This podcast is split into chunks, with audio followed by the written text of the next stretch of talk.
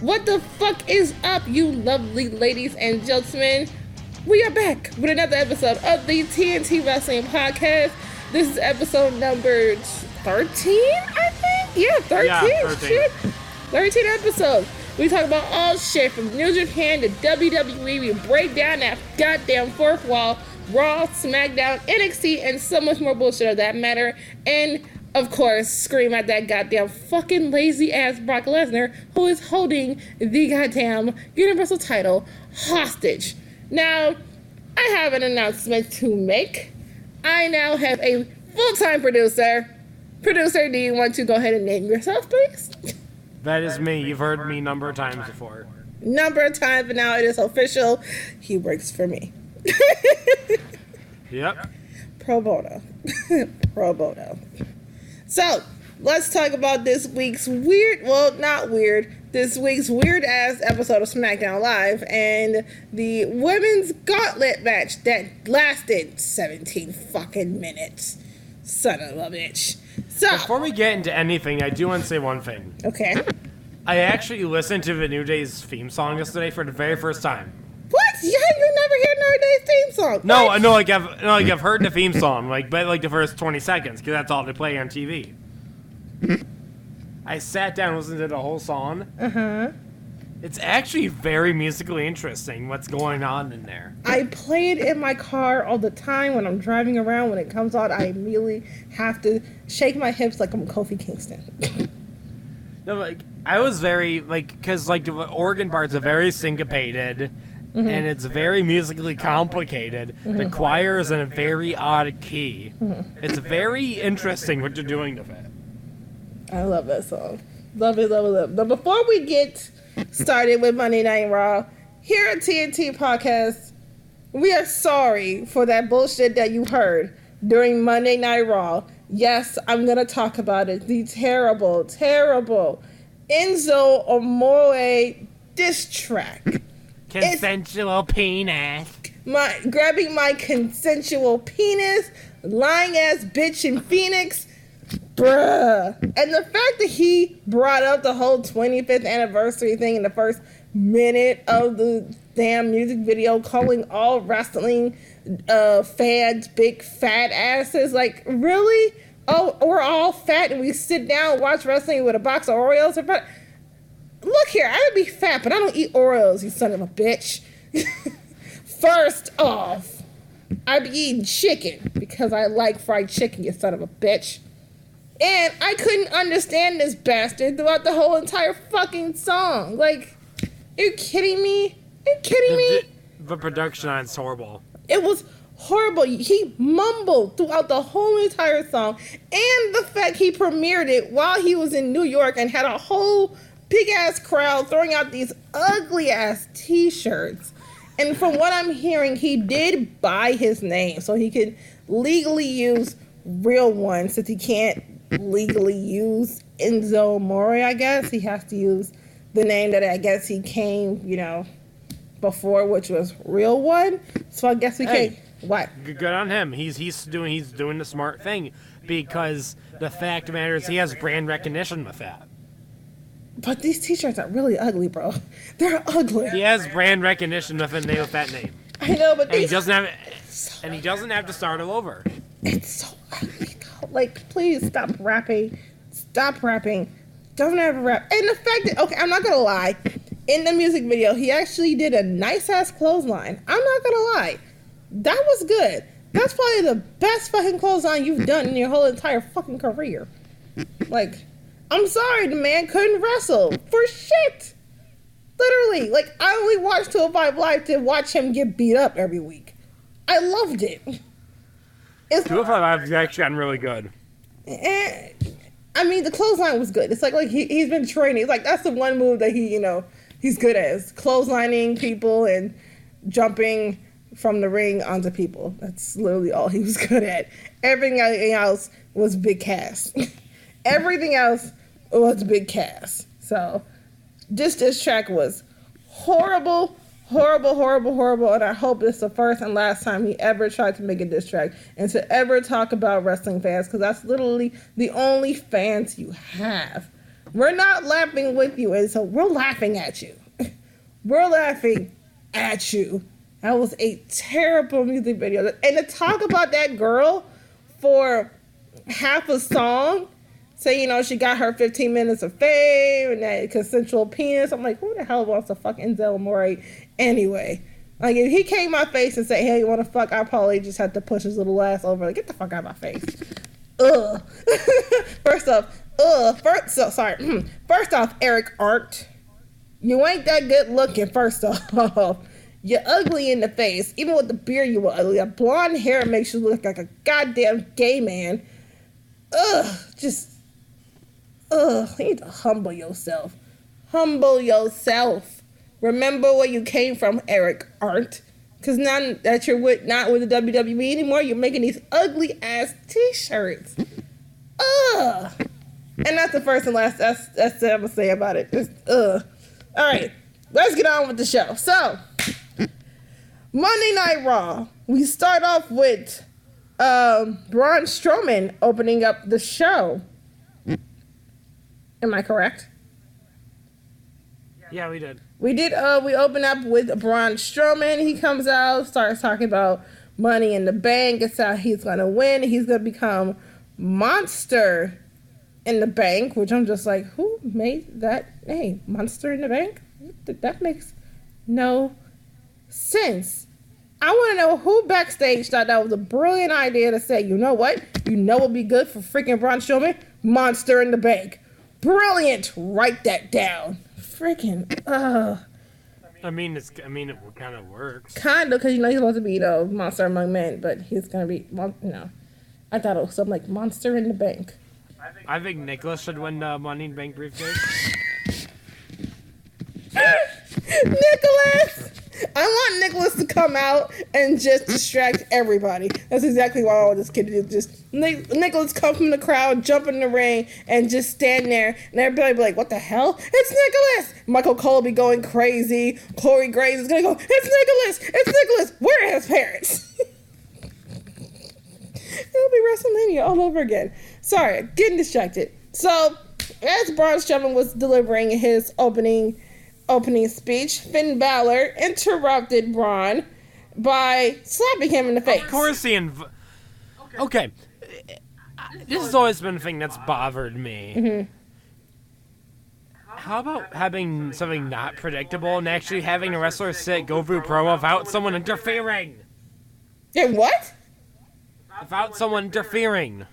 I wasn't expecting Finn to come out. I was expecting somebody else. Oh, by the way, guys, this audio is going to be terrible because if you guys did not know, I'm in the process of getting everything to my new apartment, and I have no idea where my microphone is, so I'm using my laptop microphone, so excuse the audio. I am apologizing in advance. I'm gonna edit the low end out as much as I can. Yeah, he's gonna edit that audio as much as he can. I apologize for the terrible audio this episode. I apologize. Don't worry, next week I'll be back to having a good ass microphone. Thank you, producer. Thank you, producer. I'll be getting that good ass $50 freaking microphone. Are you ordering it? Yes, I am. It's awesome. I'm excited. All right. And it's a plug and play, so that's really important. It's a what?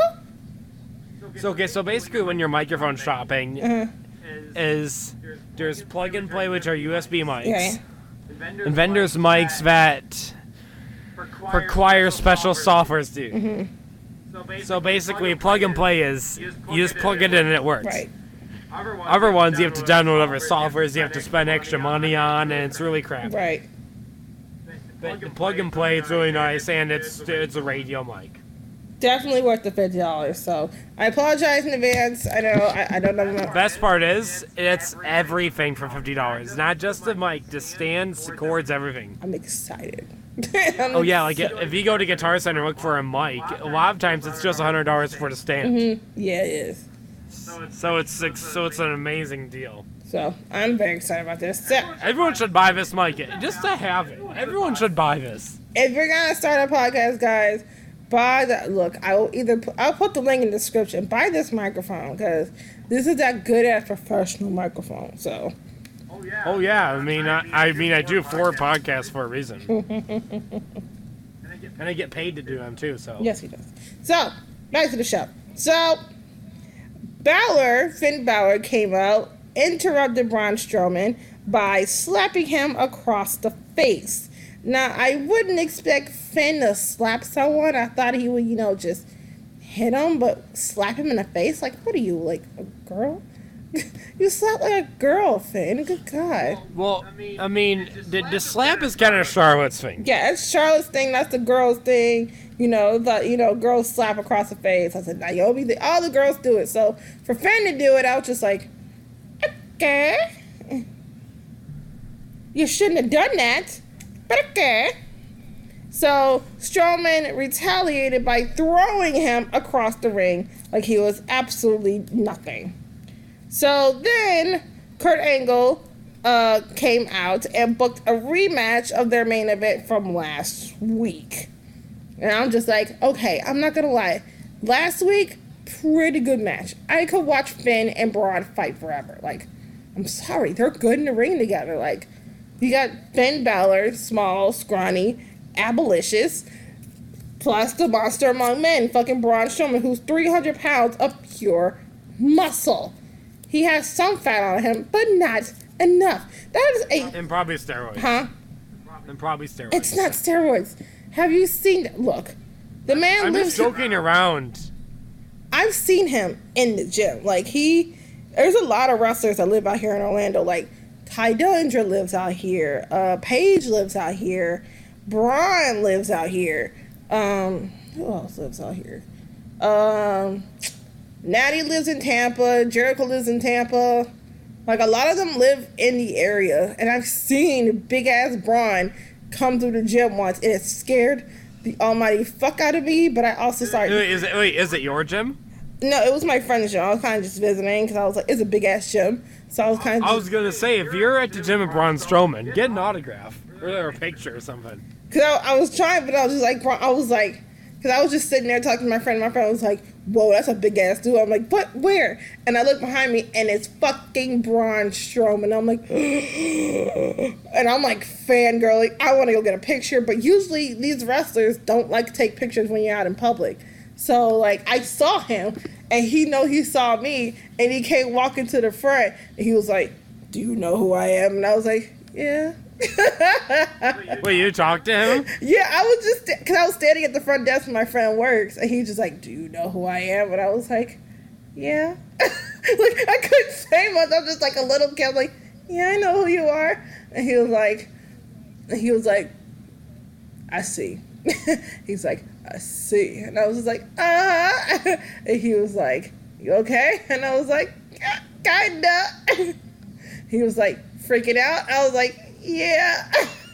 And I couldn't take a picture. I was like, look, Braun, I don't want to bother you. I know it's like your time off before you had to get back on the road. I don't want to bother you. I would ask you for like an autograph or a picture, but I know you're here to go to the gym and work out and all that shit. He was like, I appreciate it. And then he patted me on the head and walked away. I was like, Braun patted me on the head. He patted you on the head like an animal. Because I'm so short compared to him. I am so short. Like, this is a big-ass dude. I come up to, like, maybe his stomach or, like, above his belt. I'm, like, looking at him. I'm just like, holy shit, you're a giant. And he just pat me on the head. I'm like, Braun Strowman just pat me on the head. I didn't even care. I was just like... His real name's Adam, right? Huh? His real name is Adam, yes. Right? His real name is... I only know two people's real names, and that would be... Adam, I know three. That'd be Adam, aka Braun, Velveteen Dream, aka Patrick, who I met WrestleMania weekend. Really nice guy, so sweet, and his voice is sorry. And then the third one, Jeff, which is everyone knows him as Elias. Elias' real name is actually Jeff. He actually gave a concert in New Orleans on Barber Street at the bar. It was amazing. Yeah. It was. He has a whole album coming out. Huh? He has a whole album coming out sometime this year. I'm so excited. I'm going to be like the first one on iTunes. Like, buy all of the freaking albums. Okay. Totally got off topic. Okay. Yeah. So, So we get a rematch of Balor Club, Finn Balor versus Braun Strowman. Strowman was physically dominant, even shoulder tackling Finn Balor into the crowd. But then Kevin Owens interrupted the match twice from the commentary table, which I don't even know what the fuck he was there for, by talking shit to both Finn Balor and Braun Strowman. But after Finn rallied with a coup de grace, Kevin Owens interrupted Finn Balor's second attempt by throwing him off the top rope to force a disqualification. He then pulled a ladder out from under the ring to hit Finn Balor. Braun Strowman soon intercepted it and threw it at Kevin Owens as he ran away. Kevin Owens then attempted to leave the arena after the match until Kurt Angle booked him in a match against Bobby Roode. Now, that whole Braun Strowman throwing a ladder at Kevin, I was like, oh shit, if Kevin didn't run fast enough, Kevin Owens would have been dead. He would have been not just like in storyline, like legitimately. I was like, holy shit, Kevin almost died. He almost got hit in the head with a goddamn freaking ladder. Like, Braun just chucked that fucking ladder like it was nothing. He chucked a whole ladder. Like, this is a big-ass dude. A big-ass dude. So, there's... I kind of wish him and Alexa Bliss was a real thing. Huh? I kind of wish Braun and Alexa is a real thing. I know, but Alexa is technically still engaged to, what's-his-face in 205 Live? Marty Murphy. Yeah, Marty. What is his name? That lucky son of a bitch. I kind of want them to break up so she can get with Braun, because her and Braun would be so cute together. Kind of like how I want Bobby Roode to break up with his wife so he can get with Charlotte. Like, who is Bobby Roode's wife? Huh? She's not a wrestler. She's just a regular woman. She's really pretty. Oh, okay. They've been married for like ever, so that wouldn't happen. Like, I just want Charlotte to date another wrestler. Like, that's it. Either AJ Styles or Bobby Roode, but they're both fucking married with kids. So, that wouldn't happen. So, after that, we get the... Isn't Charlotte's real name Ashley? Yes. That's what I thought. Yes. She'll sometimes... I called her Ashley accidentally when I met her. No, she'll sometimes call you... She'll let you call you Ashley. Like, when she came out here for a book signing, someone called her Ashley. She was totally cool with it. Yeah, she was really, like, really happy. Like, it was like, it's like, why you call me Ashley? Yeah, because she's so used to being called Charlotte, you call her Ashley. She's like, oh, okay, sorry, it's my real name. So then after the whole, thing by Kevin Owens, we get the weakest apology by Sami Zayn. Now, I didn't do a podcast about last week's episode, so we're gonna quickly talk about who the fuck thought it was a good idea to bring in three wrestlers on the indies to play Bobby Lashley's sisters. Now, I'm thinking, when they said Bobby Lashley's sisters are gonna come, I'm like, oh, they're gonna bring out, his real sisters. It should be good. Nope, it's three men in drag, and I'm just like, oh my God. I was like, this either has Vince McMahon written all over, or this has Road Dogg bad idea all over it. Road Dogg's been watching too much anime. Road Dogg's been watching way too much anime and RuPaul's Drag Race. Because when these three came out, I was just like, oh my God. I was like, who thought of this? And I was like, Road Dogg. This has Road Dogg written all over it. It was a terrible idea. It was a terrible segment. I'm hearing it got a lot of backlash from the fans online. They thought it was very disrespectful, which I felt disrespected. I'm like, why the fuck would you do this? Why would you do this? Like, this is like a slap in the... I wouldn't say it was disrespectful. I'd just say it was just bad. It was just bad. It was a bad idea for them to even think of this in the first place. Like, it was kind of like a slap in the face to all drag queens everywhere, to trans people, to just the fans in general. Like, it was just an overall bad idea. So, this week, Sami Zayn admitted that last week's segment, which included three male wrestlers that are on the indies, are kind of popular. That will probably main event WrestleMania in 5 years. Trout, maybe. That dressed up as Bobby Lashley's sisters was in poor taste. Sami eventually turned on the crowd by saying they should apologize to him and feel sorry for him because he deserves something better. Then out came Bobby Lashley. Now, here's the thing. I feel sorry for Bobby Lashley. They brought him back for one big, huge pop for the night after WrestleMania, and then that's it. No one has cared about Bobby Lashley. They put him in a horrible storyline. He's not like the heelish Bobby Lashley that I remember. Like, the Bobby Lashley that I remember was ruthless. He was a heel, and he was an awesome wrestler. This Bobby Lashley's all nicey nice. He smiles all the time. And I love my sisters. I love my family. Like, who the fuck are you? And what the fuck have you done with fucking Bobby Lashley? What? I feel bad for him. Like, no one cheers. No one boos when he comes out. It's just utter silence. He's getting, like, the Carmella treatment. And I'm just like, poor Bobby. Yeah. Like, you're on a storyline that no one cares about with... I would agree with that. I kind of feel bad that he's been brought back, but they don't know what the fuck to do with him. Kind of like they brought up Saturday in AOP, but they have no idea what the fuck to do with them. Like, AOP is doing matches on main event. That's horrible. How the hell you go from being the NXT Tag Team champions to winning the... Who won that? No, they didn't win that. Never mind, I lied. To be NXT Tag Team Champions, to come up from NXT and whoop the ever daylights out of a random tag team, and then just be used on main events. Like, oh, it's like they're getting the Tye Dillinger treatment. Like, I feel bad for him. Like, I never got into Tye Dillinger. I never got him. I was a big fan of him at NXT. I loved him in NXT, still do. Think he deserves so much better. Either go back down to NXT or leave. Because when he went to... Okay, so NXT was here in Orlando. They had a show. And he just showed up. And he got the biggest pop. And I'm just like, I think he should go back. I really think he should go back. Like, why'd you bring him onto the main roster if you're just not going to use him? You're just going to use him to lose. We'll talk about the Shinsuke and Tye match. It was a pretty goddamn good match. And I got NXT feels all over again.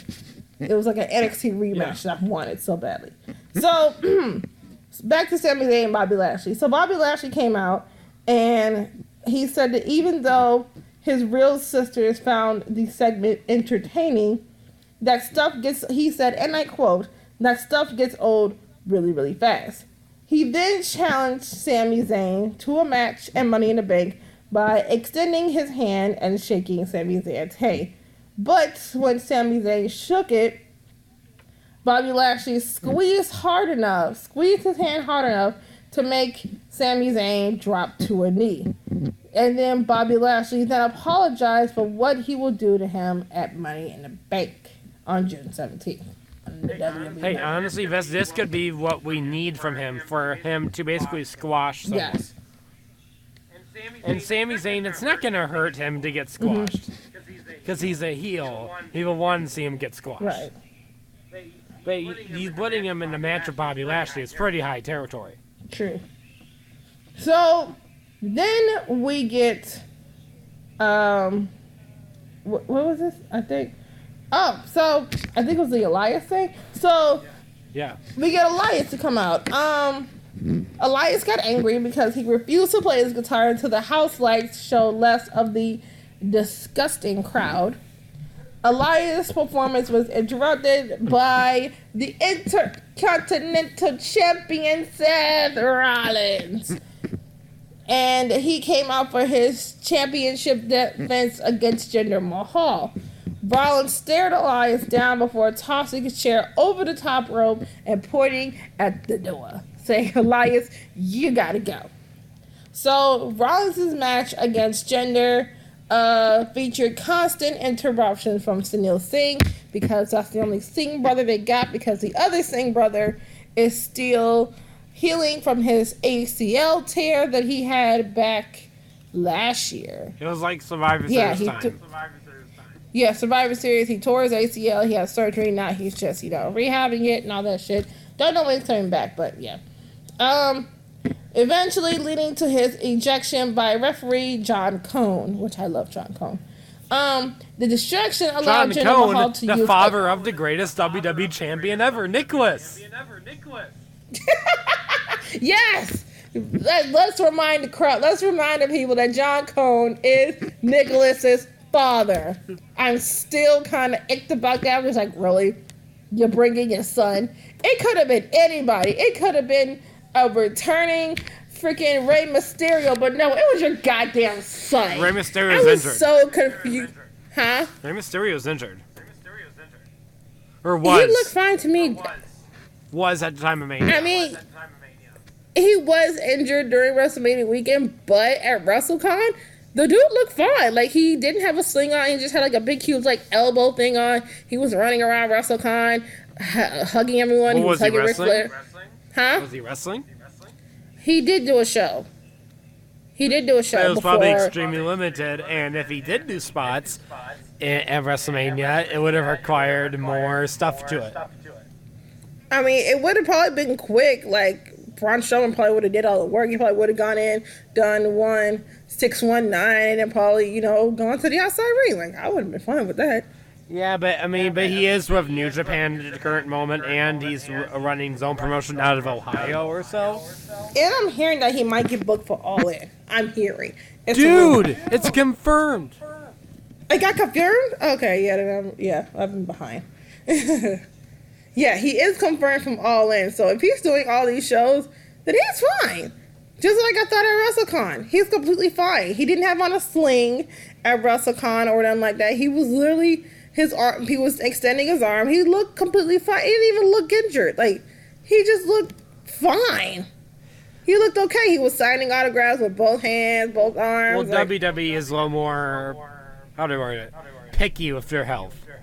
Very picky. But yeah, the man was fine. He was awesome. Like, even when I was walking through the crowd and he actually was trying to, like, get through, he was. Trust me, when you run into these goddamn, like, people at WrestleCon, they're so nice. I even talked to Summer Rae. I was walking through WrestleCon trying to find, I forgot who I was trying to look for. I was looking for someone, and she was walking through, and she was like, oh, hi! And I was like, hey, Summer Rae. She was like, oh, my God, I love your hair. It is so pretty. And I'm like, oh my God, she is, like, so, like, happy. Like, what is going on? She's so nice. Her and Emma are, like, so nice. I love them so much. The biggest thing about Summer Rae is, like, if you just go on her Instagram, it doesn't even look like she was a wrestler. Like, she what? Doesn't even look like she was a wrestler at one point. She really doesn't, but she looks more like a model, and I'm kind of glad she quit wrestling. So she can model more. And oh God, who is that one guy? Oh God, I'm trying to remember who is that one wrestler that was always with Ted DiBiase, and every time he's at a con somewhere, he never gets pictures. Oh God, what is it called? I know what you're talking about. Yeah, I can't think of his name. Oh fuck. Shit. I can't think of his name. Fuck me. But yeah, he was there, and oh, I felt so bad for him. Like, he barely got a picture with anyone. He was kind of just sitting there.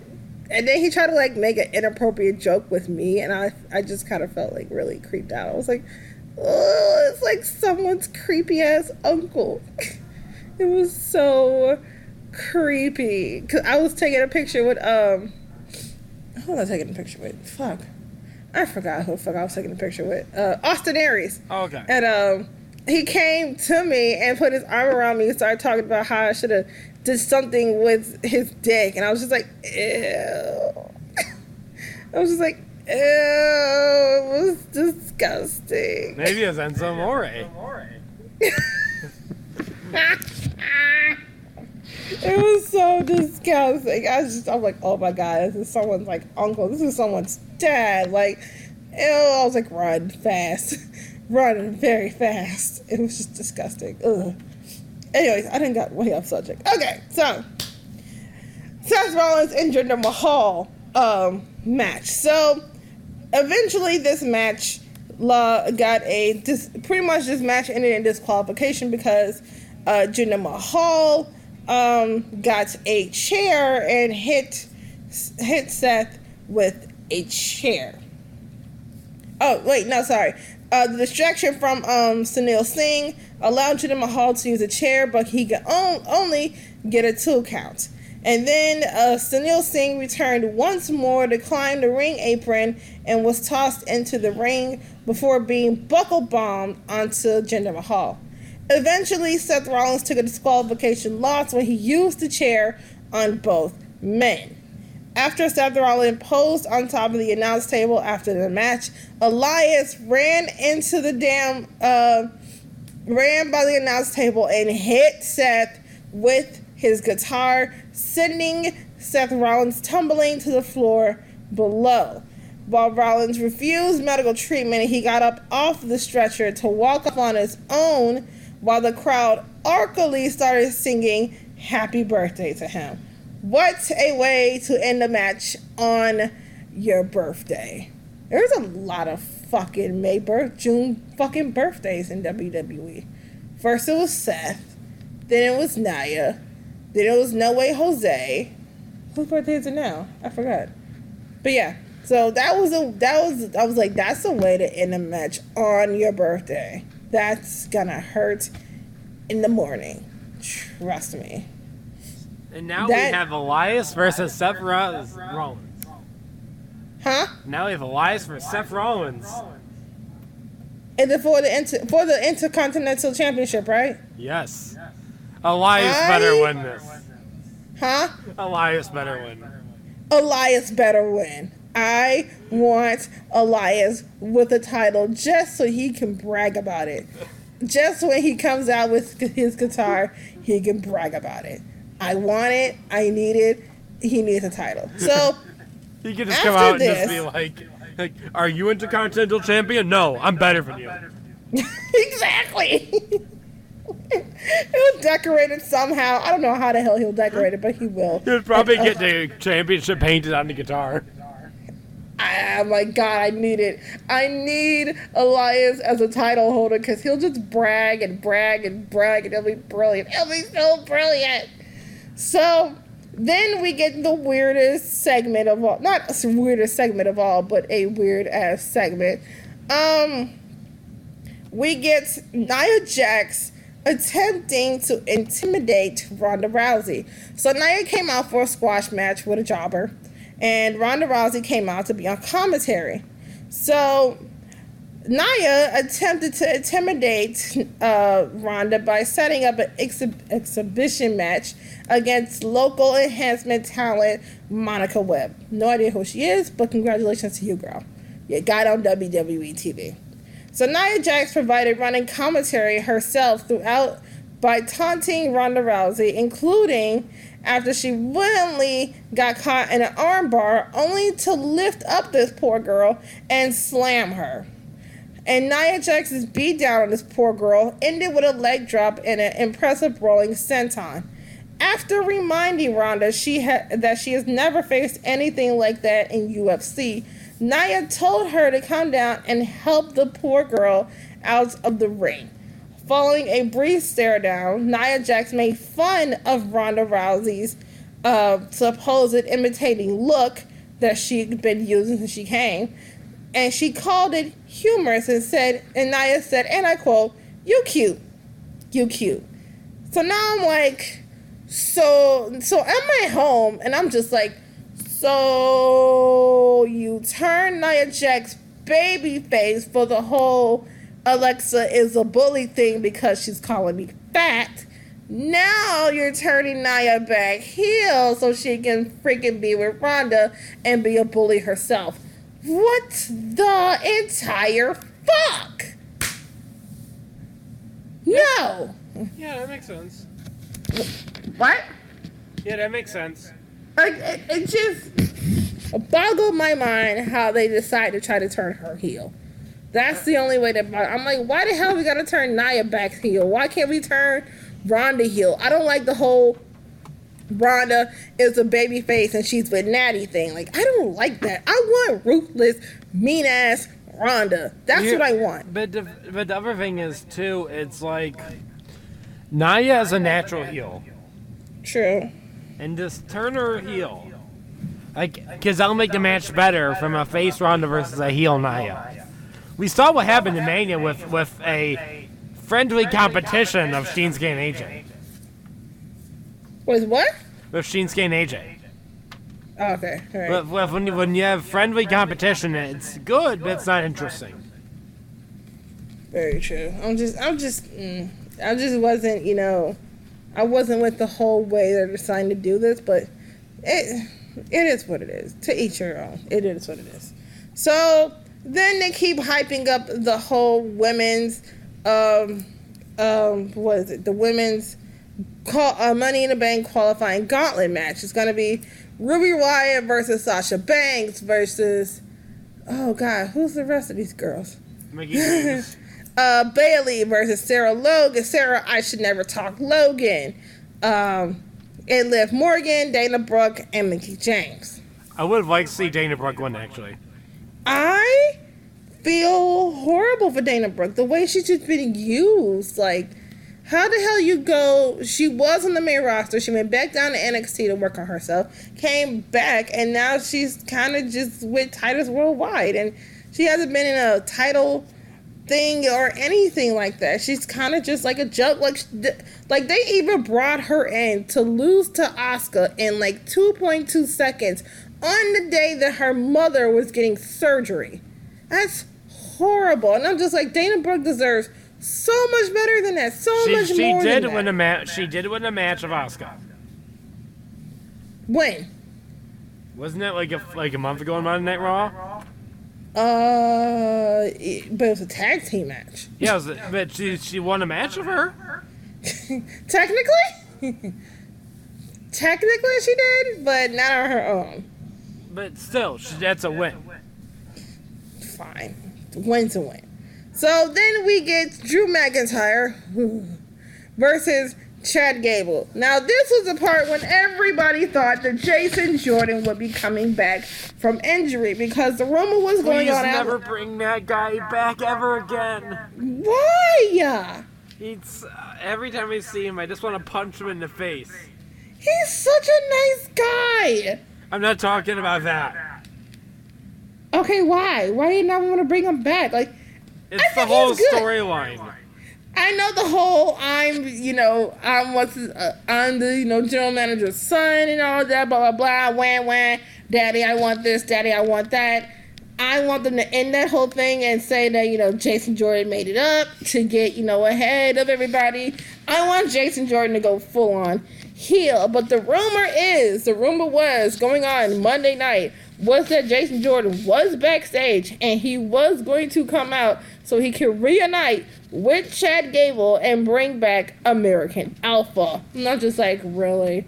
You have no idea what to do with poor little Chad Gable. Now, the only match I want to see of him is Kurt Angle squash him. I want Kurt Angle to squash him, have Jason Jordan come out, have Jason Jordan come out and be on Chad Gable's side, like, Dad, no, he's my friend, and then have, I just forgot, Kurt say, move, son, and it'd be all dramatic and shit, and then Jason Jordan just turn full heel on his dad, quote unquote dad. That's the only way I want him back. That's the only way. But for them to bring back American Alpha Part 2, I'm just like, I'm kind of with it. Kind of. Because Jason Jordan's a nice guy. Look, he's from Illinois. I'm on his team. But the whole storyline of him and Kurt Angle needs to end, and I hope it's done. So, I also want Drew McIntyre to turn heel on Dolph Ziggler. Now, don't get me wrong. I love Dolph Ziggler. He's been in the game for God, how long has it been since he's been in wrestling? 15 years? Maybe longer? I think it's about 15 years, 15, 20, about maybe. He's been in the company, I think, specifically about 14 years. 14 years he's been wrestling. And he also does comedy on the side. Like, I've been to one of his comedy shows. The man is hilarious. He had me laughing until I had to hold my stomach because it was hurting because I was laughing so hard. He's hilarious. Now, his new, like, from what I'm hearing, you know, there's rumors that, you know, that he signed a new contract. He's saying that he didn't sign a new contract and that his time with WWE could be up soon. I don't know. But I just want Drew McIntyre to turn heel. I don't know who the fuck this guy is. Tagged me with someone. No, I want Drew by himself. Drew can do so much damage by himself. By himself.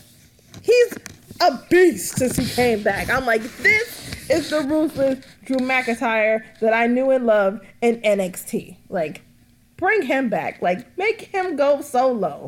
Like, what is this? I kind of want him to go Hollywood. Why? I think it'd be good for it. Maybe some comedy movies. Drew McIntyre? No, Dolph. Oh, Dolph.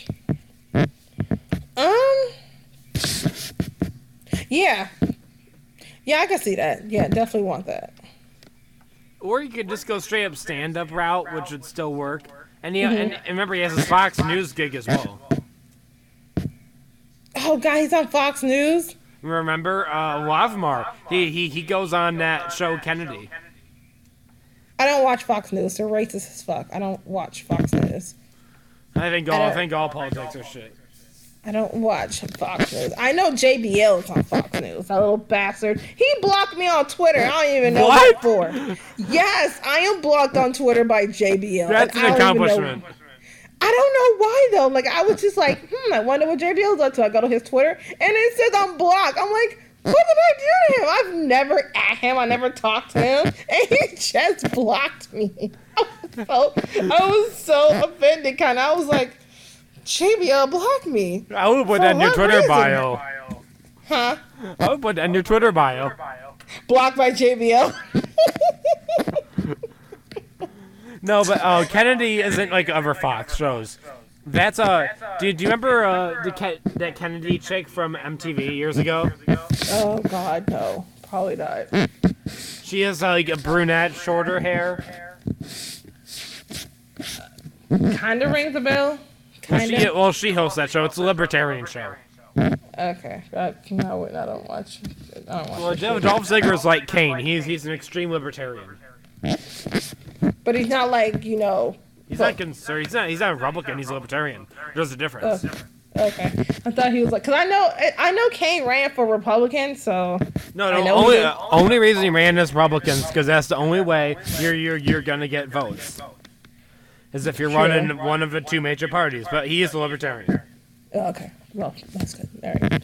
So then we get the weirdest segments of Monday Night Raw, the B Team Memorial Day barbecue, which everyone says I loved it. We had Curtis Axel, Bo Dallas, we had the Revival, we had Breezango, we had Rhino. Rhino and what's his face? Heath Slater, the Revival. Has that Revival already? The Revival. Yeah. And that's it. So they welcomed a handful of mid-card tag teams into the ring for a cookout, meant for them to announce their intentions of challenging the broken ones that is made up of Matt Hardy and Bray Wyatt. This is a wrestling podcast. You don't need to tell anyone who's in the tag team. True. Okay. Titus O'Neil led the expected group of dissenters, saying that the B team wouldn't be allowed to cut the line. And Titus also said that these baked beans aren't seasoned. He said, you know this food ain't seasoned. I was like, true. We all know that shit is not seasoned. I'm sorry, white people. Y'all don't season y'all food. I'm sorry. That was a joke. So then a food fight ensued after Titus poured a tray of baked beans over Bo Dallas's head. So the food fight ensured. You saw Breezango on one end of the ring trying to eat their sausages, and Rhino sitting in the middle of the ring trying to eat a tray of bologna sandwiches. I was just like, poor Rhino. He's just an awesome dude, too. Huh? He's an awesome dude, too. He is awesome, dude. Rhino is absolutely an awesome. He looks like he's a nice guy from, you know, people talking. I hear he's a very nice guy. Connection to what we just talked about. He actually ran for office as well. What? How the hell can you not vote for Rhino? It's Rhino! Yeah, he ran, what was it, for the Republican nomination for Dearborn, I believe, for Congress. How can you not like Rhino? He seems like such a nice man. His real well, he didn't run as a Rhino, obviously. His real name is Terry. Mm-hmm. So, yeah, he ran for office. He as far as I know, he went all the way till the very end. Oh, wow. That I did not know. Yeah. Well then. So back to the food fight. So the food fight. The silly melee ended with the B team sending Rhino through a table with a double earnage. I can't even say while writing. Later, Axel and Dallas demanded a title shot from Kurt Angle backstage.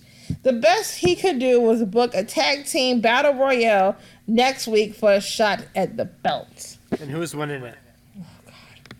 Oh God. If I had to say something, I mean.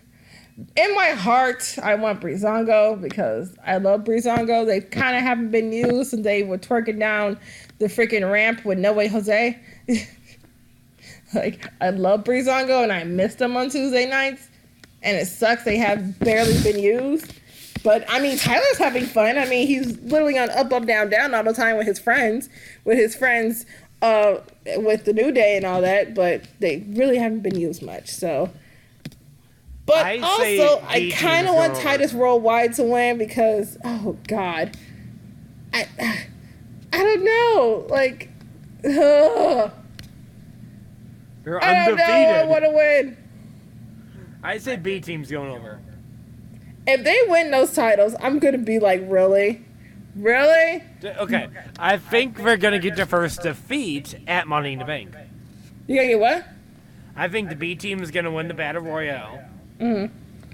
And then it's going to be their first loss at Money in the Bank. Reverse the loss? Why? Because they're undefeated right now. Oh, God, I hate that they become... I hate how they gotten so over so quickly. Like, really? I thought it was like a joke. No, they're actually over with the crowd. And I don't get it. Why? I don't get why. I'm like, really? Really? Curtis Axel and Bo Dallas are over with the crowd. I kind of want them to go on and try to defeat Matt Hart. Because I want brother against brother. I want Bo Dallas versus Bray Wyatt. I want brother versus brother. Really bad. Really, really bad. Just so I can see Bray Wyatt whoop his little brother's ass. Hey, that could be the place for it. True. And then that sets up a singles feud. Mm-hmm. Okay. So finally we get the main event, the women's Money in the Bank qualifying gauntlet match. You sure so we this had wasn't a big match? Huh? You sure this wasn't a singles match because it was the length of one.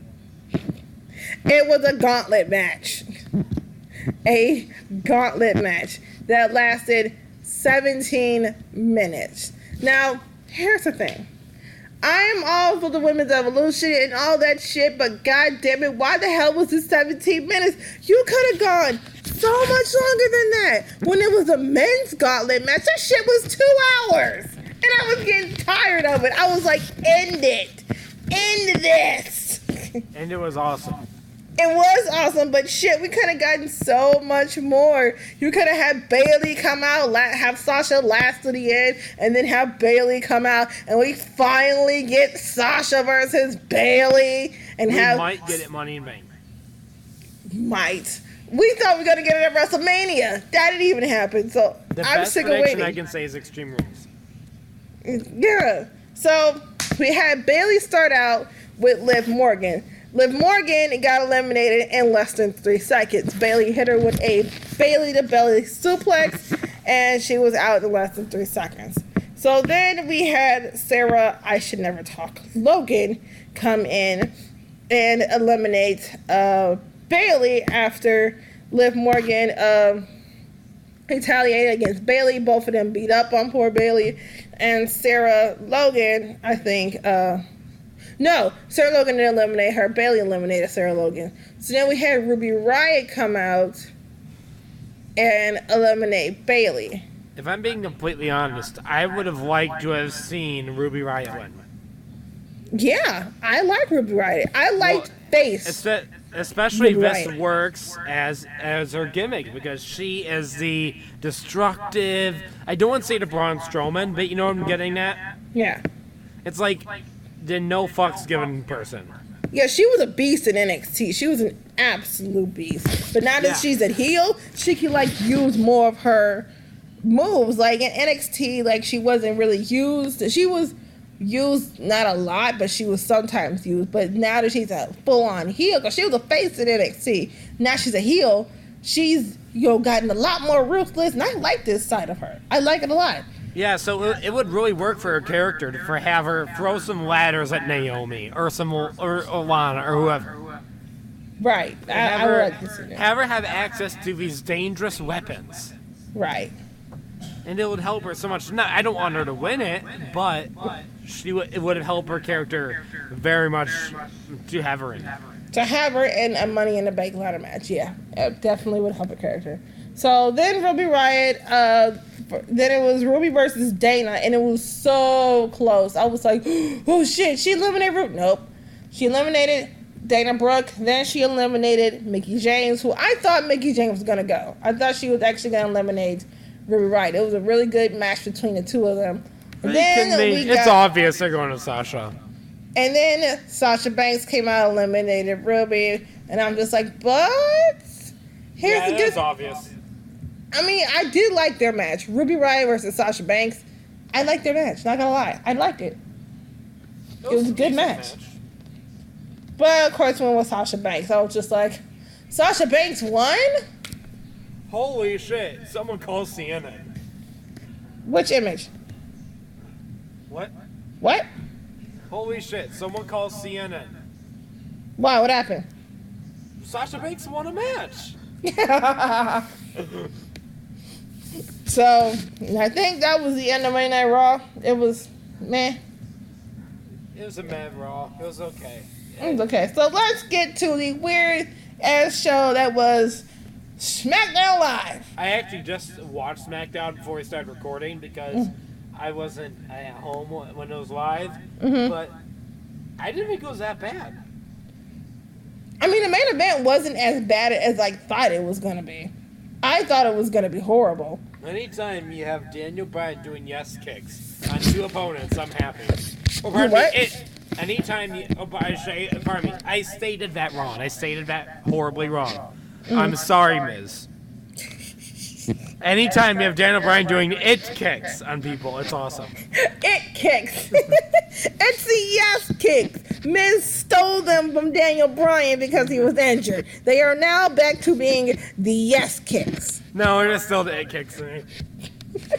So, SmackDown Live, we had Samoa Joe come out and start the show off. He immediately grabbed a ladder from underneath the ring, climbing it after he brought it into the square circle and taking down the briefcase. And I'm just like, is someone gonna stop him? Why the fuck is he grabbing the briefcase? It's not Money in the Bank yet, dude.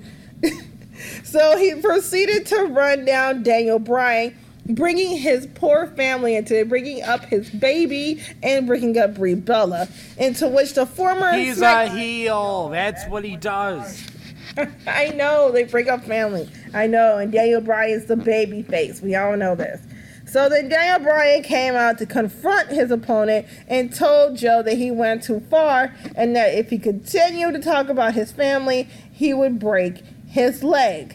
Now, they've been hyping up this match forever. If you guys did not know, Samoa Joe and Daniel Bryan have literally been fighting each other since they were on the indie scene, and they are brilliant together. There is a video going around Twitter right now of Joe rubbing his arm into Joe's face, and the referee is counting, 1, 2, come on, Joe, get off, 3, 4, and Joe's like, I had till 5, and he keeps going, and the ref keeps counting. He's like, I said 5, and so Daniel Bryan gets Joe, puts him on the edge of the ring, and just rubs his freaking arm into his face. The ref is like, 1, 2, and the Daniel Bryan said, fuck 5. It just kept going. I was like, this is fucking beautiful.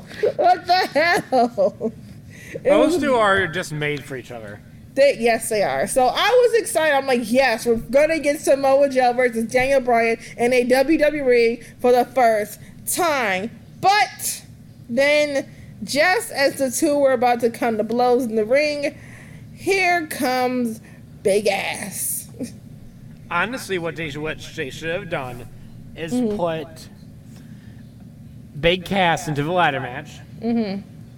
Then have Samoa Joe versus Bryan at Money in the Bank.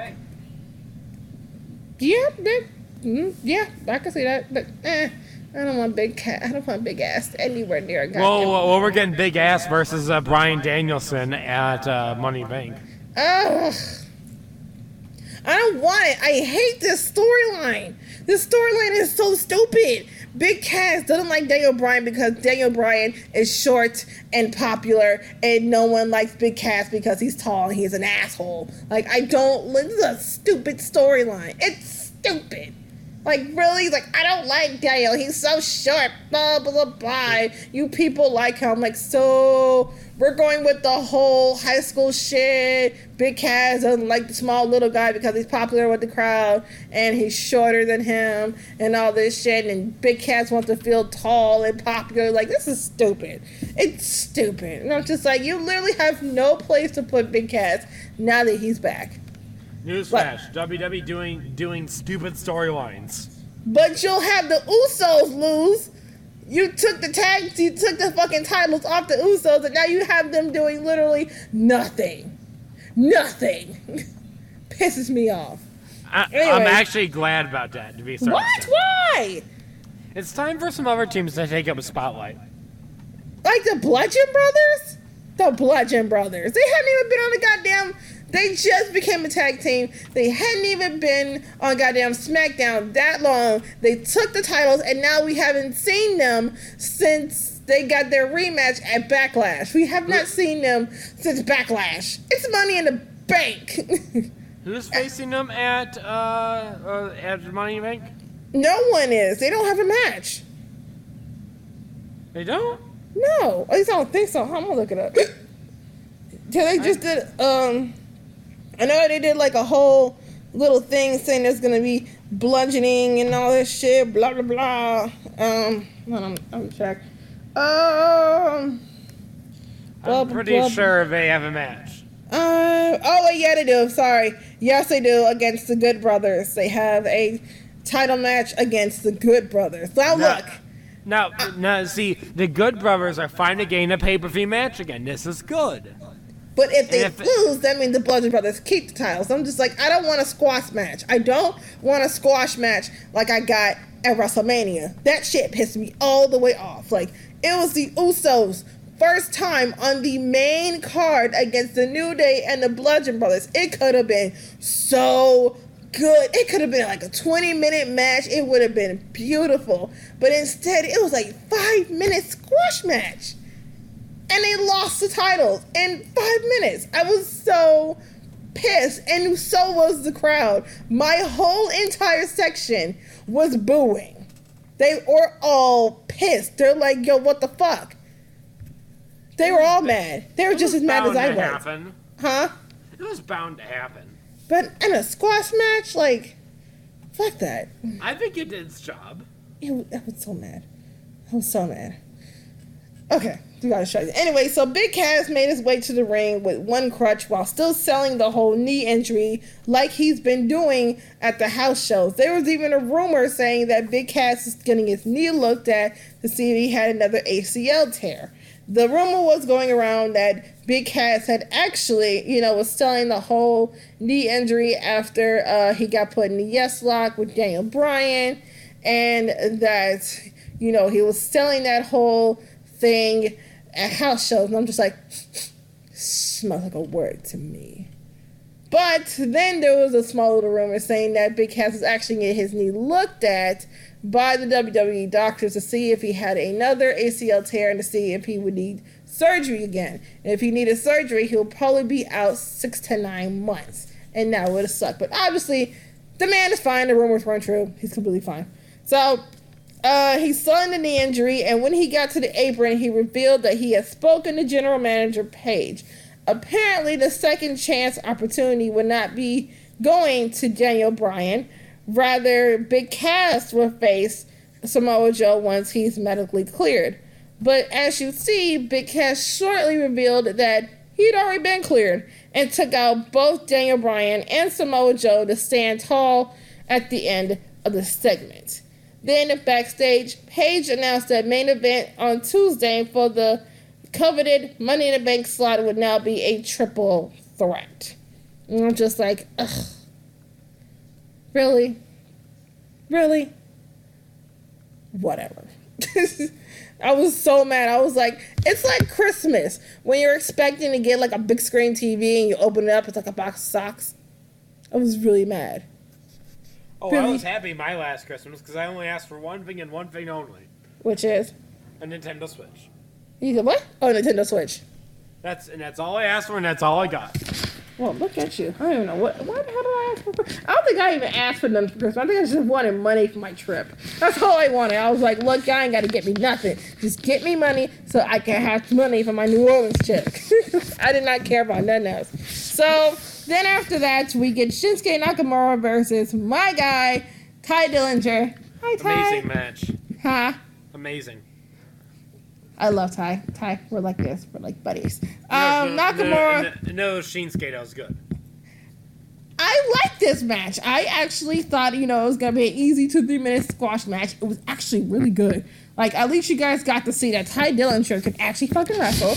And that even though he's not being used, he doesn't sit backstage and tweet and, be in catering half the time. He's really good and should be used. A lot fucking more. I say again, he should be used a lot fucking more. So, throughout the match, Shinsuke was taunting AJ Styles by counting out loud every time Tye Dillinger was laid out on the mat. If you guys did not know, the thing for Money in the Bank is it's a last man standing match. And whoever, doesn't get out by the count of 10 becomes a new champion. So every time Tye Dillinger was laid out on the mat, Shinsuke would count to 10 quickly. It's better than grabbing balls. Huh? It's better than his fascination of grabbing balls. And the ones, I think, like almost the last time when Tye Dillinger was out on the mat, he got out on the ropes and hit Shinsuke with a 10. He got up and said 10. And then he went to the corner of the ring and said, come on, Shinsuke. And then Shinsuke earned a victory by hitting Tye Dillinger with the Kinshasa. So after the match was over, Nakamura again struck Tye Dillinger in the back of the head with one more Kinshasa, then took the microphone to count to 10. I'm just like, those English lessons are really paying off, aren't they, buddy? After he did that, AJ Styles was interviewed backstage. Could Shinsuke not speak English? Huh? Could Shinsuke not speak English before WWE? No, he did not. He was in New Japan and he spoke only Japanese. That was before WWE, him and Asuka did not speak a lick of English. And Kairi Sane is pretty much the same way, right? Kairi Sane can actually speak a little English. Like at NXT shows when she does meet and greet, she'll speak a little bit of English. Not very good, but she'll speak a little bit. How is getting me an interview with her going? I haven't seen her lately. She hasn't been. Well, I didn't go to the Orlando show, so I'm working on getting tickets for like the next show. Whenever they come, back to Florida after they come back from Chicago. I'm working on going to an NXT match or go to a live match at Full Sail. That's, down the street from where the hell I live. Is that the university they always tape from? Yes. Full Sail University. It's not as big as a university, but it's a very expensive school that is for, you know, media people like cameramen, and that's when you learn to do cameras, rappers, audio people. But that's what I've heard about that school, because I've actually been in contact I emailed. I have a whole email chain with someone from there. Mm-hmm. About possibly me moving down there. I'm like, nope, I'm not leaving Michigan. What? How do you not want to leave Michigan? Michigan's awesome. But so is Florida. Like, it's hot 24/7. We never have snow.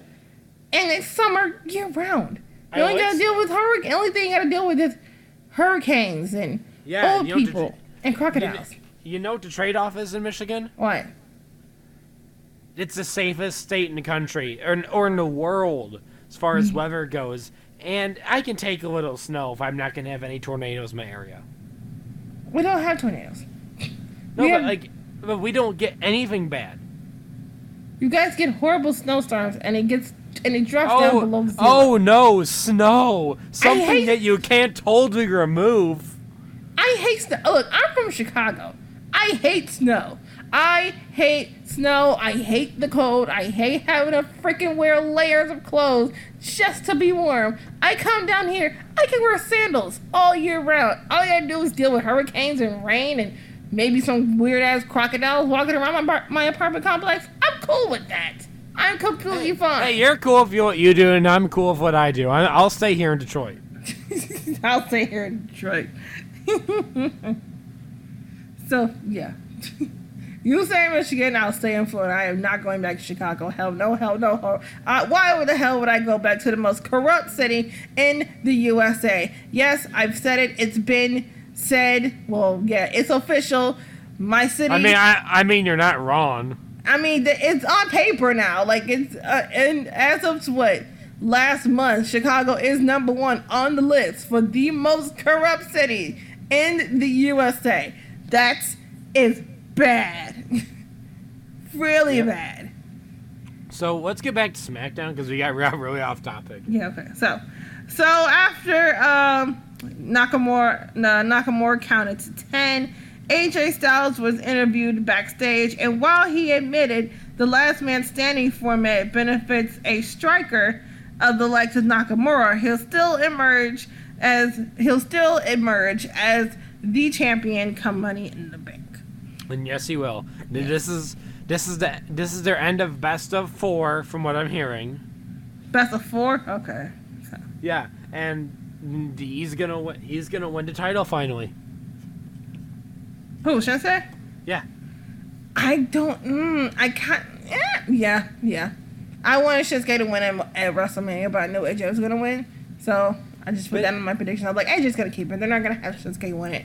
It makes sense for him to do it now because you've seen him put on 3 good matches. Mm-hmm. Where he's very strong, but he's just almost there, but he doesn't get it. Now we can finally get that relief of he's got it. Yes, I'll be excited. So then we get The New Day versus The Miz and The Bar. These guys can put on a goddamn hell of a goddamn match. Now, I wasn't in my room for, all the match from what little shit I did see. That fucking match was amazing. Yeah, that was a great match. Anything with The New Day and The Miz, I'm watching. I'm just sick of The Bar. I'm sorry. Anything with The Miz, I'm watching. The Miz is money. Miz is money. Mella is money. Mella is annoying. She is annoying. Mella's hot. She's a nice person, actually. Outside, the whole Carmella character, she is so nice. I actually ran into her when I was drunk on Bourbon Street, and I knew it was Carmella. She was, trying to be, incognito, but it kind of didn't work because I saw her through the crowd. She was just walking around, with a drink, and I was just like, Carmella? And she was like, oh, hey, girl. And I was like, what the fuck?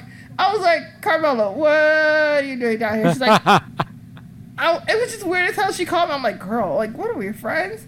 And she was like, hi. And she's like, hi. Oh, my God. How'd you recognize me? I was like, girl, your blonde hair is a definite giveaway. And you're wearing your Carmella shoes. Like, and she has a particular face. Yeah, she tried to, like, hide it by wearing, like, I think a hat and some shit. She tried to, like, hide all that shit, but it didn't really work. But, like, she came out during the night. Like, a lot of the WWE stars came out, like, during, you know, when everyone was down there. No Way Jose came down there. Shinsuke was down there. Carmella was down there. Tyler Bate was down there at, like, 3 in the morning. Don't ask what the fuck. I don't know what the fuck Tyler Bate was doing on purpose at 3 in the morning. I actually thought, you know how he has Mustache Mountain with, what is his name? Oh, fuck. Jack Gallagher? No, not Jack Gallagher. No, I'm thinking because he has the mustache. No, there's actually, Tyler. Yes, I know what you're talking about. Tyler Bate is on a UK team called Mustache Mountain. Yes. And, I'm trying to think of what the fuck his tag team partner's name is. What is his name? Fuck. Trent Seven. Yes. Trent Seven. I was so drunk, I accidentally called Trent Marty. I was so drunk that from far away, I thought his tag team partner Trent was Marty. So I really drunkly yelled, Marty! Really loud. And I was like, everyone was like, Tracy, that's not Marty. I was like, that's not Marty? She's like, no, Tracy. My friend was like, no, Tracy, that's Trent. And I was like, who? She's like, that's Trent from Mustache Mountain. I was like, oh, fuck me. I was so drunk. And he looked like Marty from far away, but when you get up closer, you're like, oh, shit, that's not Marty. It was so bad. Anyway, I got way off topic. Stop my WrestleMania. Okay. What happened? Blah, blah, blah. I think before... Was this before? We got a Good Brothers backstage promo. So, Luke Gallows and Carl Anderson were being interviewed backstage by Renee Young. They said they had a conversation with the Usos about how to handle the Bludgeon Brothers at Money in the Bank in their SmackDown Tag Team Championship match. The champs appeared on the monitor to proclaim there was no way to prepare for the Bludgeon Brothers. And I'm just like, that doesn't that sound familiar? Sounds like an Oscar thing, but whatever. So, then... hold on, wait. Are you still there? Are we still good? Yeah, I'm here. Okay, so then we have the weirdest segment of the night. Lana and Naomi have a dance-off. Now, whoever picked this music, I should smack them. I was like, what the fuck kind of music is this? You could have used Lana's theme song for Lana to dance to. You could have used Naomi's theme song for her to dance to. What the fuck is this? It was bad music. So, also, they both of them brought out their husbands. Lana brought out Rusev and Aiden English, and Naomi brought out her husband, Jimmy, and his brother. So, I think Naomi won. Number one. We also got a spinneroonie from Lana, and I was just like, yes, Lana, she knows how to do a spinneroonie. So, they started dancing together, and then Lana hit her with a neck breaker, got on top of Naomi and started hitting her in the face and started pulling at her hair. I was like, watch the weave. Don't you dare pull out Naomi's weave. I will hit you in the face. So now, next week, we're going to have a mixed tag team match. Naomi and her husband versus Aiden English and Lana. Who's booking this shit? Bro, dog, I blame you. Here's the thing. I don't think it's that dangerous. Yeah, you're kind of backstepping a little bit. But it's not even really doing that because, like, even... Okay, I was thinking about this. Mm-hmm. If you look at the Instagram stories of, like, Naomi, Nikki Bella, etc., mm-hmm. they were doing the Total Divas thing that was very similar. About, you mean like, the whole dance battle thing? Yeah. Yeah, I saw that. I wonder if that's just going to tie in Total Divas. Probably. Shit, that's probably, they're probably going to see, like, Lana and Naomi do a dance and be like, oh, we're going to do it too, blah, blah, blah. Yeah, that's probably what it was. Because you know they integrate Total Divas and Total Bellas storylines into wrestling storylines. Yeah. I hate it. Stupid. Dude, I love Total Divas. So do I, but I hate that it's scripted. I really thought, I'm like, finally a show where they actually beat themselves. Nope. Still scripted. It's scripted, but not as scripted as you think it is.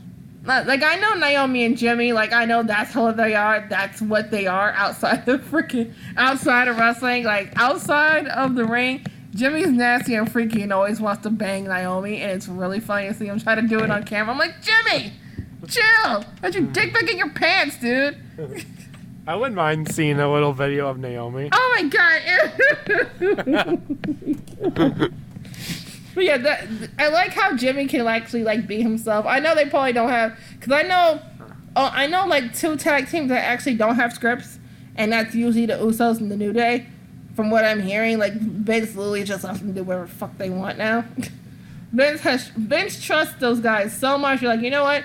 We're just not even gonna script your shit anymore. Just go out and say whatever the fuck you want. And the good thing is Paige is back for Total Divas. Yes, season. I'm so glad she's back. Well, the whole reason she was out was because, like, Total Divas correlates with the current storylines at the time of shooting, and she wasn't involved in wrestling at all. Mm-hmm. So that's probably why she wasn't involved in, was it season 6? Yeah. So that's probably the reason for that. Yeah, she was dealing with all that shit. So, definitely. So I'm glad she's back. And she was injured. And she was injured. She was dealing with her news and shit being leaked, and she was injured. So I'm kind of glad she's back. So... yeah, so back to SmackDown. So we got Asuka versus Mandy Rose. Look. God damn it, that entrance is an 80s porn entrance. Yes, it is. I don't understand why they have Mandy just be there for... She's just there for eye candy. That's literally all she is. She is eye candy. And I hate how freaking Corey just goes goo-goo gaga over her and calls her...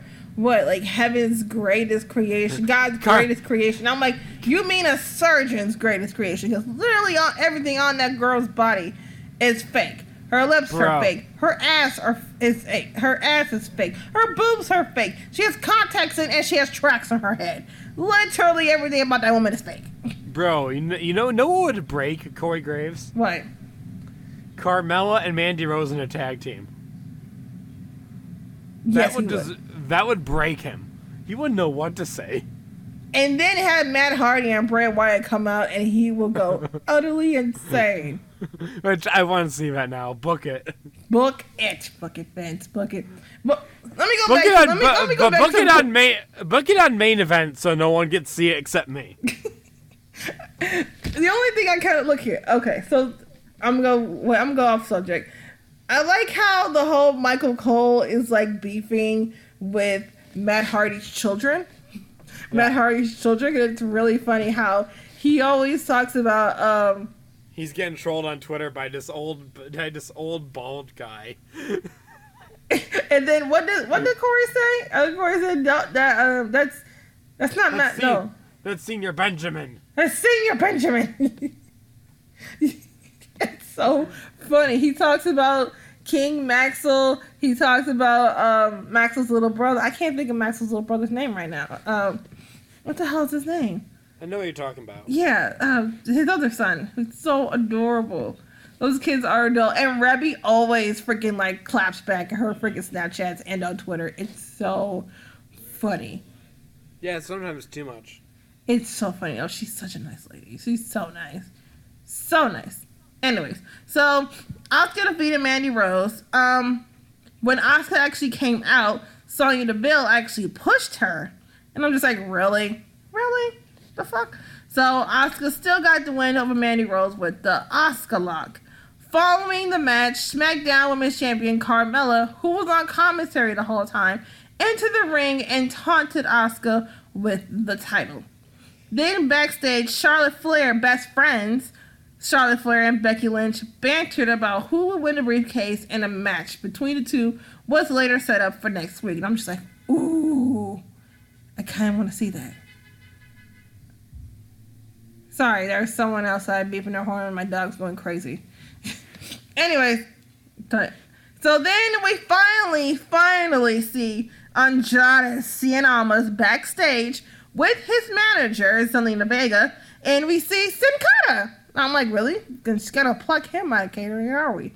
Almas was leaving his locker room and was approached by Sin Cara, who told Zelina Vega that him and Andrade have history. Zelina fired back at him by saying he doesn't know this man at all. After Sin Cara put his arm on Andrade's, Andrade told him in Spanish, "That's the last time you'll ever get to touch me," and then walked away. And I was like, "Ooh, shit!"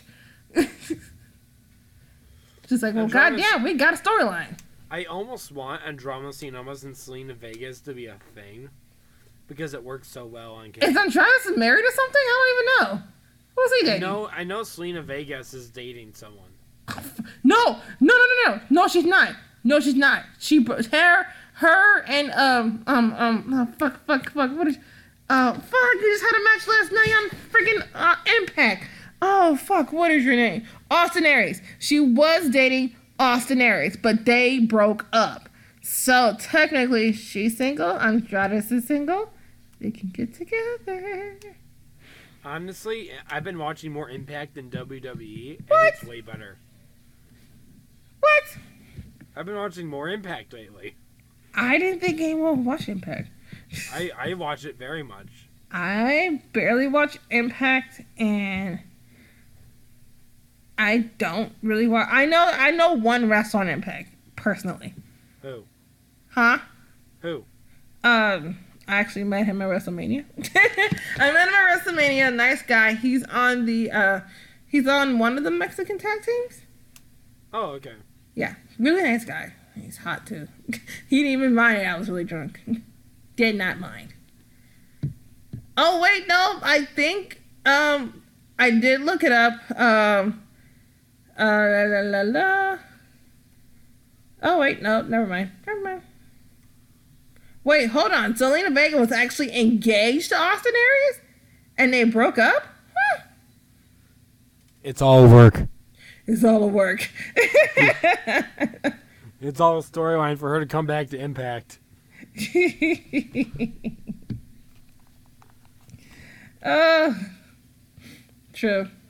There is a rumor, though, that Zelina Vega and Andrade are dating. And I'm just like, I kind of want that to happen. Like, they're probably just having sex. That's it. Lucky bitch. Lucky. Oh, yes. Huh? Oh, yes. I would have paid to scientifically study Zelina Vega's. You know her nudes actually got leaked, right? Yes. I looked at them as soon as I got released. I bet you did. Because I'm a male. I felt bad. I'm like, God damn it, poor Zelina. She just came to SmackDown already. Her shit's getting leaked. Poor girl. All right, so back to SmackDown. So no. Do you remember she embraced it? She did? I didn't know that. No. She had deleted the post off Instagram. She did an Instagram post of like, yeah, well, now you got to see how awesome my body is. Oh God, of course she did. Ugh. So back to SmackDown. The fact that she embraced it tells me how good for attitude she has. I can't with her. She's such a good heel. Ugh.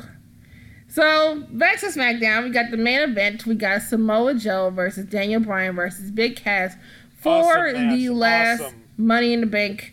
For the last spot on the Money in the Bank match. It was awesome.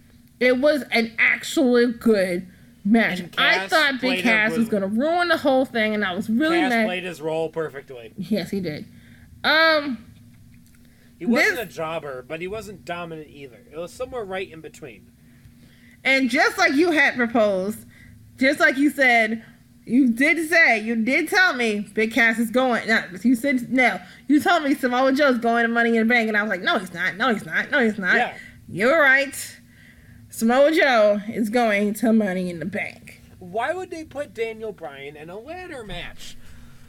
The last two times he was in them, he had to retire. I just thought, it would be like, his big, returning match. He's actually going to be... The last major match he was in was a ladder match. Mm-hmm. Prior to returning. True. So, why would they put him back into a match that basically retired him? I don't know. I would just like to see it because it could be like, you know, holy crap, Daniel Bryan's big. He's going to be in a ladder match. The last time he was in a ladder match, it made him retire. It's a big thing, blah, blah, blah. Nope. Well, the whole thing is what Bryan wanted, and I think ultimately it's what we want as fans, and we don't realize it, is we don't want him to be like The Undertaker and get that huge push right away. He wants to earn his way back. Right. So if going through Big Cass 3 or 4 times proves him, then he'll do it. He wants to put over people. Right. He wants to do like what CM Punk did with Curtis Axel. Right. And honestly, I prefer that type of returning person. It's just a better athlete and a better wrestler. Because he doesn't... Okay, if he never wins a title ever again in his life, it's not going to hurt him. Right. Because he's already Grand Slam champion. He's already won the WWE Championship at WrestleMania. He's already done everything. True, yes. Why does he need to go for the gold on that level immediately again? No, I've seen where he's coming from. Okay, he does. All right. I get where he's coming from. I'm just a fan. I kind of just want everything for Daniel Bryan now that he's back. I just want everything for him, and whatever the WWE gets him, I'm okay with. I want him to earn his way back as if he's an NXT call-up. Right. And that's what he wants, and that's what's showing. Right. Because they could just say AJ Styles versus Daniel Bryan for the WWE Championship at Backlash or Money in the Bank. They could just book that. They could. But he didn't. But he specifically told him not to do that kind of stuff. Because he wants to put over people. He's trying to put over Cass. It's not really success working. Not on Bryan's end, but on Cass's end. Yeah, it's just not working for Big Cass. Like, a lot of people just don't give a fuck anymore. They don't. Big Cass was gone for so long. People kind of just forgot about it. Like, he was just an afterthought. And then he came back. It's like, ah, oh, fuck, but Cass is here. That's kind of like what's going to happen to Jason Jordan whenever he comes back. Whenever he comes back, it's going to be a barrage of boos. He's going to get the Roman Reigns treatment. I'm going to feel bad for the guy. Turn him heel, and it's fine. Yeah, if you turn him heel, it's completely fine. It's fine. But if they be fake Jason Jordan to come back, and no, just turn the man heel. And I love my dad. So yeah, the main event was actually good. Bryan had a victory in his grasp after connecting with a running knee onto Big Cass, but it was Joe who was on the outside of the ring, got back into the ring to slap on the coquina clutch on Bryan. While Bryan did not tap out, he was rendered unconscious, and Joe will now take up the final spot in the men's Money in the Bank ladder match. After the match, Big Cass attacked a woozy Daniel Bryan with a big boot to the face to stand tall at the end of their show, like they do every time he wins. Every time. And honestly, with Samoa Joe going over, it's probably the best thing for it. I would have preferred to see Big Cass go into the match because I want to see him get hit in the face with a ladder. But Samoa Joe is perfect for ladder matches. He's that destructive, evil guy like that. And give him all the weapons. And we saw what damage he can do at Greatest Royal Rumble. Because that wasn't his first ladder match. Who?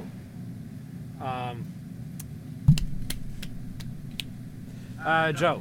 I think, yeah, it is. I think it's his first one. Well, first one in WWE at least. Yeah, definitely. So that is Raw and SmackDown. I'm gonna quickly talk about NXT because this week's NXT, holy fuck, holy fuck. It blew my mind. NXT always blows my mind, but the one thing that everyone's been talking about from NXT, we're not talking about the ongoing. Look, I'm gonna start from the beginning. So, start the show. I can't even say the man's name. I'm calling Ronello. Informs us that Johnny Gargano and Tommaso Ciampa are banned from the building by General Manager William Regal and have each been sent paperwork to sign to make their takeover street fight official. And I'm just like, again? Like, I'm not gonna lie, their NXT Takeover New Orleans match was insane. I was there live. That shit was fucking insane. The freaking crowd was going nuts. I fell asleep for 5 minutes because, like I said, I came in the same day. Like, I came in Monday morning once I didn't get, like, a lick of sleep. Anyways, Then Aleister Black and Lars Sullivan have an in-ring confrontation where Sullivan informs Aleister Black that they'll have a match in Chicago. And that ends with Lars catching a black mass and putting the champ down with a freak accident. War Raiders defeated Cody Vincent and George Hickerson in a squash match, of course, because that's all they've been given since they got here. Their house shows are fucking insane. No one calls them War Raiders at NXT house shows. They are still known to us as War Machine. What are they, Heavy Machinery now? Huh? What do they call now? I forgot. War Raiders. War Raiders, that's right. War Raiders. They got their name changed at NXT New Orleans. They used the pre-show match as the match shown the week after TakeOver on WWE Network. I saw that shit laugh. I'm like, really? War Raiders? It's War Machine, dumbasses. So then we get Lacey Evans promises to win her rubber match against Kairi Sane next week. Then EC3's match with Fabian Ashner is interrupted by Johnny Gargano marching to the announce desk to deliver his signed paperwork for the street fight. EC3 wins a short time later via pinfall. Honestly, what that's building up to is they're gonna have EC3 interfere in that in some way. In the street fight? Yep. Technically, ain't no disqualification, so if he does, like, you kind of want it. No, he's going to because he's such a big egomaniac in his character. Yes, he is. He's just gonna go after them. I'm excited. I love EC3. He's so, when you see him at house shows, like, he's just full on character all the time. He doesn't shut it off. Doesn't shut it off for shit. Then we get Bianca Belair narrates a video package about her lifelong history of success, which she plans to continue by dominating NXT. Now, Bianca Belair is crazy talented. Holy shit. When she was in the women's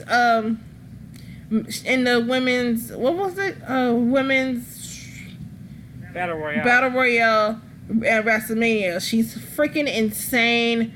She is so talented. Like, she's amazing. I'm so glad she's getting a push.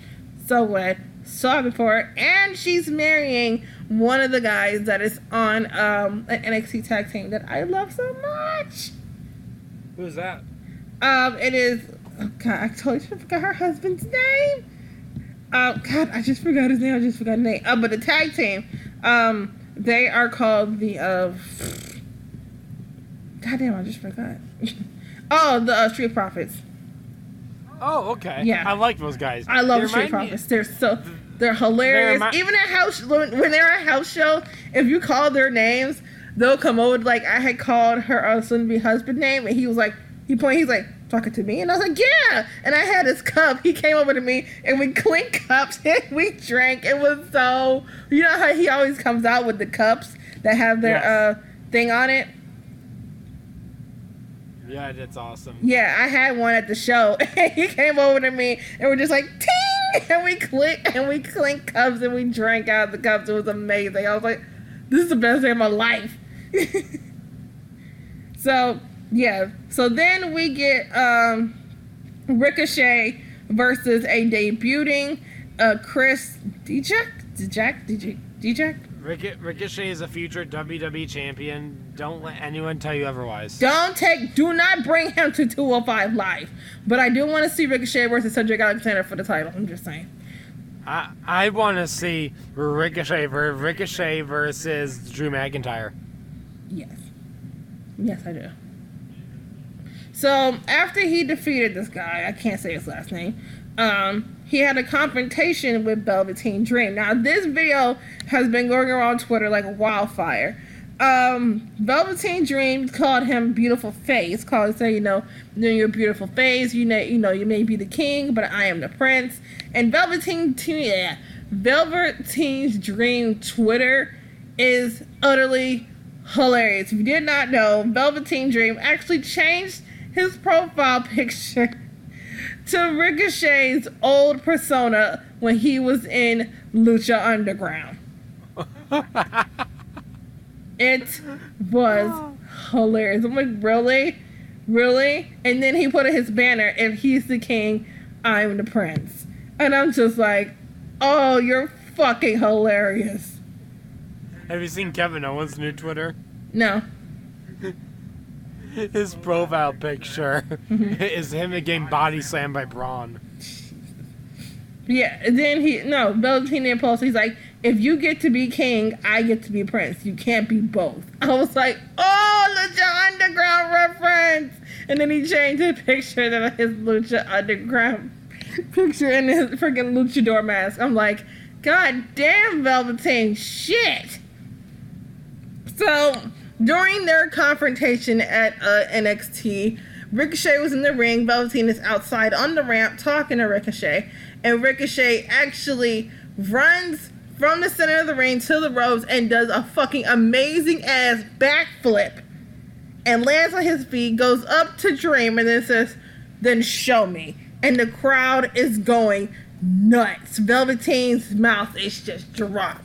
Like, his jaw has hit the goddamn ramp floor. And Mom's just like, this is going to be the greatest match in the world. I'm like, anything with Velveteen Dream, it turns to money. Money is amazing. Like, he's invested so much in the character, there's no going back. Huh? He's invested so much in the character that there's no going back. There's no going back. And I hope and pray whenever he comes up on the main roster, Vince, do not fuck this up. Don't fuck it up. Do not fuck up his character. I swear to God, I'm going to be so mad. I'm going to be so pissed. What I'm interested in is there ever is there can to be a wrestler that only stays at NXT? I don't think so. Is there any wrestler that's actually just been at NXT since ever? I can't think of any. I think that would be interesting. It'd have its own set of wrestlers that's just there. True, I can't, because I was watching the first NXT takeover, the very first one. I'm just like, holy shit, look at everyone, they're all babies. We got Tyler Breeze when he was just pretty boy Tyler Breeze. I'm just like, holy fuck, you got babyface Sami Zayn. I'm just like, everyone's such babies. Look, Cesaro when it was the Cesaro section, ugh. Everyone was just so babies, and life was beautiful before they got misused on the goddamn main roster, but whatever. Not all of them. Cesaro's still really good. Yeah. It's just poor little Tyler Breeze. Poor little Tyler Breeze. So, back to NXT. So, then we had Shayna Baszler versus Dakota Kai for the NXT Women's Champion. So, Shayna Baszler retains her Women's Championship by submitting Dakota Kai with a rear naked choke. But then Nikki Cross runs in to save Dakota Kai when the hold is reapplied after the bell and calls for an impromptu match with Shayna Baszler that she wins when Dakota counts 3 on the champ after the Sanity member hits her with her finisher. It obviously doesn't count, but as Shayna Baszler ran out the ring with the NXT Championship and she's on the ramp, Nikki Cross ran after her, taking the belt and running back inside the ring, telling the champ it's hers. And I'm just like, Nikki Cross and Dakota Kai is the cutest thing ever. Look, so during house shows, it's usually Nikki Cross not Dakota Kai. What the fuck is this girl's name? It's not Kyrie. No, yeah, it's Kyrie. At house shows, it's usually Kyrie Sane and Nikki Cross. But at live shows, it's Nikki Cross and Dakota Kai. And it's adorable. I love that, though.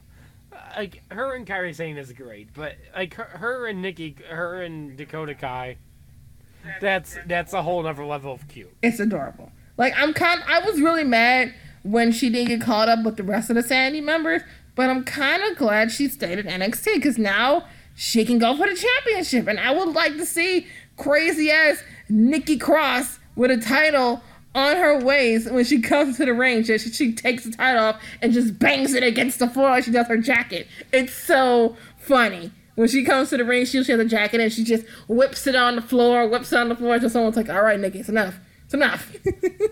Just her to come. Is it just me or her NXT theme song's better than main roster theme song? Yes, it is. I love her NXT theme song.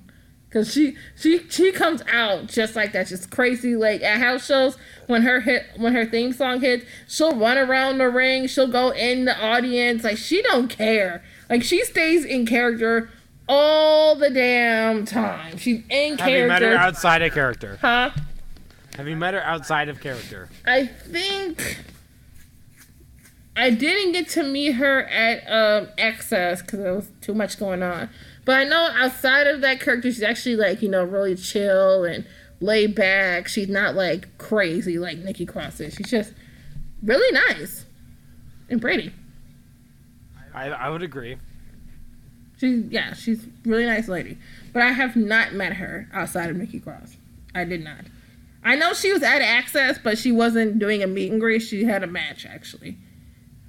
Well, yeah, because there was a whole NXT women's tournament, right? Yeah, that was going on inside of Access. They had the whole tournament while Access was going in the back. Like, it was insane. It was insane. So, yeah. I think I want to go to Access and WrestleCon one of these years. It's so much fun. I'm going to tell you now, WrestleCon is way better than Access. Access is actually... You'll be standing in long-ass lines. Everything there is fucking utterly expensive. Like, Naomi has these glow glasses. Them bitches, like, $15, $20. I'm like, some fucking plastic-ass glasses? Fuck that. I'm not buying these sons of bitches.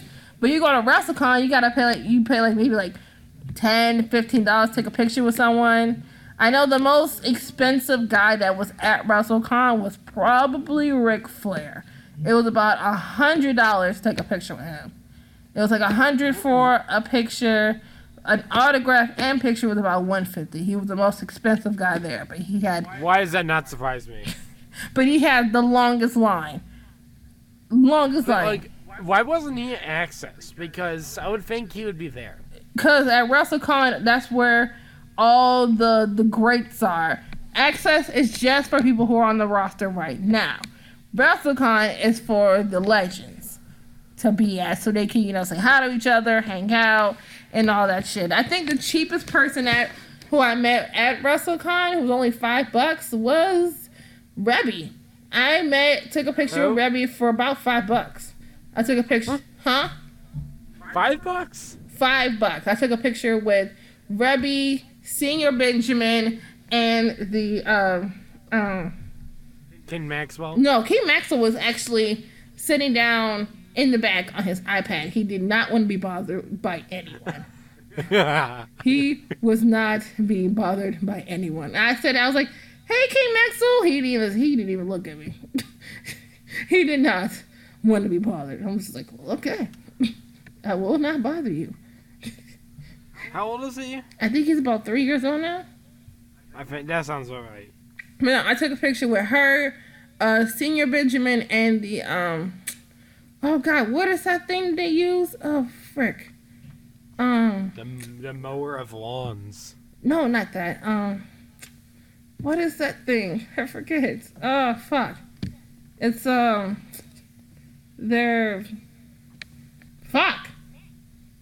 I can't remember what the thing is called. That fucking shit. What did they use for the ultimate deletion? Yes, I know what you're talking about. Yeah, I can't think of what it is called. Nope. Who else was at WrestleCon? Who else was at WrestleCon? Oh man, that's a whole entire fucking list. Austin Aries was there. Who else? So many fucking legends was there. Oh, fuck. It was a lot of fucking people. I'm gonna try to like run down the list of like who was there that you would probably know. Fuck. God damn it, I can't remember. Hold on, I gotta pull up the list. Hold on. Let me go to my list. Because there was a whole lot of fucking people who was there. Oh, James Ellsworth was there. By the way. He's awesome. Huh? He's awesome. He actually did remember me, and I was just like, it was so embarrassing. It was... You don't like him? Huh? You don't like him? No! When he hopped in my DMs and hopped in my Snapchat, it was weird. It was really weird. Really, really, really fucking weird.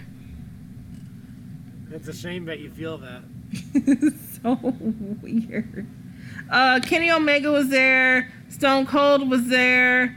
Who else? Lex Luger. He showed up. Dude, poor Lex Luger just aged. His age is showing really bad. And it kind of felt horrible. Rosemary was there. She is the best woman in Impact. Who? Rosemary? Yeah. She is. Chelsea Green was there. Medusa. Who else? The Young Bucks was there. I can't even say his name. Tanahashi. I can't say his first name because I don't want to fuck it up. You know how I think this is a good place to start wrapping this up because we've been going for about an hour. Yes, we have. 46 minutes. Yes, we have. So, definitely next week I will have my... I actually can't record next week. Then we do it the week after. I don't know. I'll find someone for next week. It's fine. So, yeah. So, definitely this one was a lot longer than I thought. Definitely next week I'll have a microphone and a co-host. I don't know who yet, but I'll figure that out. And I'll figure that out when we get there. So, yeah. Yep.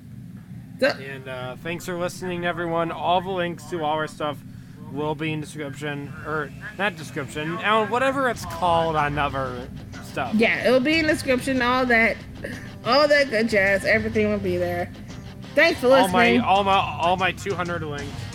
All his goddamn links. He's a lot of fucking links. God damn it. I do a lot of links. Yes.